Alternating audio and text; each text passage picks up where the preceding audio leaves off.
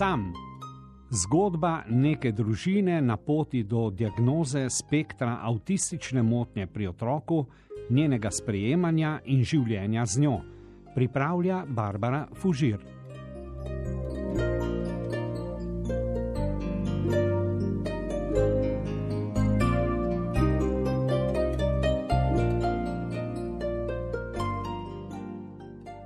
Za začetek, tako kot pri uporabi vsakih zdravil, prehranskih dopolnil, vsak posameznik z avtizmom se na kmalo opisane situacije lahko odziva drugače. Odzival je namreč toliko, kolikor je posameznikov znotraj spektra avtistične motnje.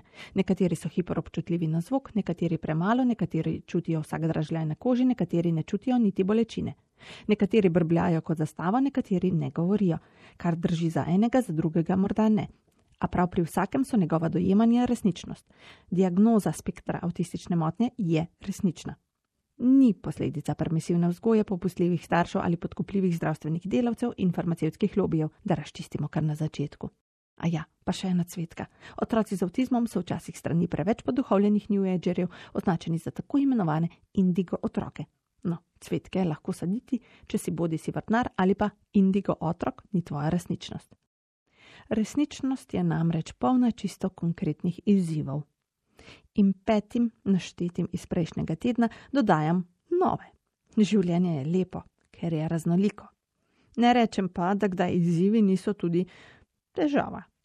Pa začnimo. Izziv številka šest: šola. Šola je sistem.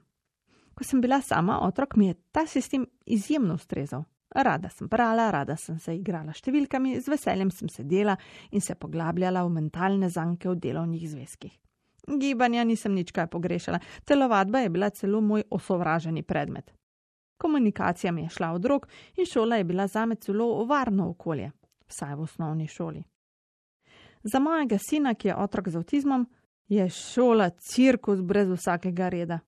No, trenutno je to še vrtec, a imejmo na tem mestu celoten vzgojno-šolski sistem. Stopil hrupno učilnico, kjer vse kar odmeva od krikov za neurotipične poslušalce so to razigrani otroci. Za mojega sina pa so to občasno pošastni zvoki.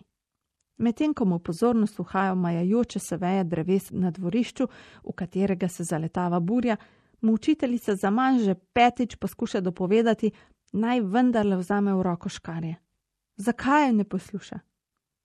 Med telovadbo v telovadnici ponovno vse odmeva, sin se, medtem ko vsi ostali stojijo v vrsti, s celim telesom uleže na tla. Le tako začuti svoje telo, vse njegove okončine, le tako ve in čuti, dokot sega, kaj vse je njegovo telo. Drugi otroci so morda jezni, ker oni ubogajo pravila, eden pa jih vedno krši. Kaj rabimo? Uf, ogromno razumevanja. Šolski delavci postanejo otroku skoraj da razširjena družina, sploh v vrtu so lahko čustvena opora ali pa strela v nevihti. Otroci z avtizmom so za učitelje in vzgojitelje zahteven zalogaj. Morajo imeti ogromne zaloge potrpežljivosti in željo po nenehnem učenju o njihovem neuroatipičnem učencu. Izziv, ki morda zadoščenje prinese šele čez leta. Izziv številka sedem: družinska praznovanja. To je podenota tiste točke od prejšnjič, ki je vsebovala rojstne dneve. Družinska praznovanja, sploh tista za okrogle, pomembnejše obletnice, so a. redka, b. potem pravilu posledično velika, glasna in bombastična. Naša družina z neuroatipičnim prvorojencem je omejitve korona časov na tihem, čisto na skrivaj pozdravljala saj se je tako lahko prav elegantno izognila vsem zlatim porokam, Abrahamom, Birmam in upokojitvenim feštam. Kot družina smo se tako izognili vsem radovednim pogledom, stigmatiziranju, občasnemu pomilovanju in seveda starim dobrim nasvetom, ki so nepoklicani, a dolgi, pokroviteljski in predvsem neuporabni. Kaj rabimo? Totalno karanteno vsaj še 20 let. Šalim se. Če smo že nujni povabljenci na vaši zadevi, bomo cenili, če tam ne bo še polovice države in da je zadeva enodnevna. Cenimo bolj Ekskluzivne dogodke sorodstva, po možnosti na prostem, po možnosti brez tistega glasnega strica, ki že po prvem pivu samo upije.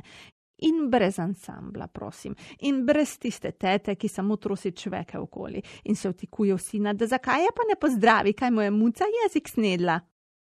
Morda bomo prišli samo pozdraviti, morda res ne bomo zdržali do glavne zdravice ali torte. To ne pomeni, da smo nevljudni, to pomeni, da smo dosegli svoje meje. Že to, da smo sploh prišli, je kdaj darilo samo po sebi.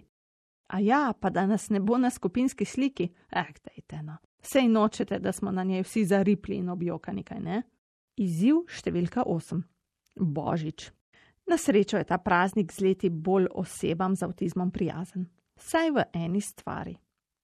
Ne odmeva več, kot da se dogaja repriza Prve svetovne vojne, petarde niso več glavni element tega dne. Kajti tam, kjer so ognjemeti in ti eksplozivni prci od petard še vedno na sporedu, no tam nas ne bo. Brez debate. Arrivederci, adijo. Kaj rabimo? Ah, se veste, kako gre sveta noč v nemškem izvirniku. Stille nacht oziroma tiha noč.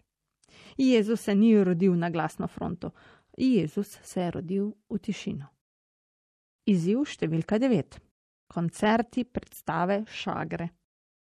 Kot že rečeno, korona je naši družini odnesla marsikatero skrb. Starša sicer otožno gledava nazaj v preteklost in se spominjava skupnih zabav, plesov in koncertov.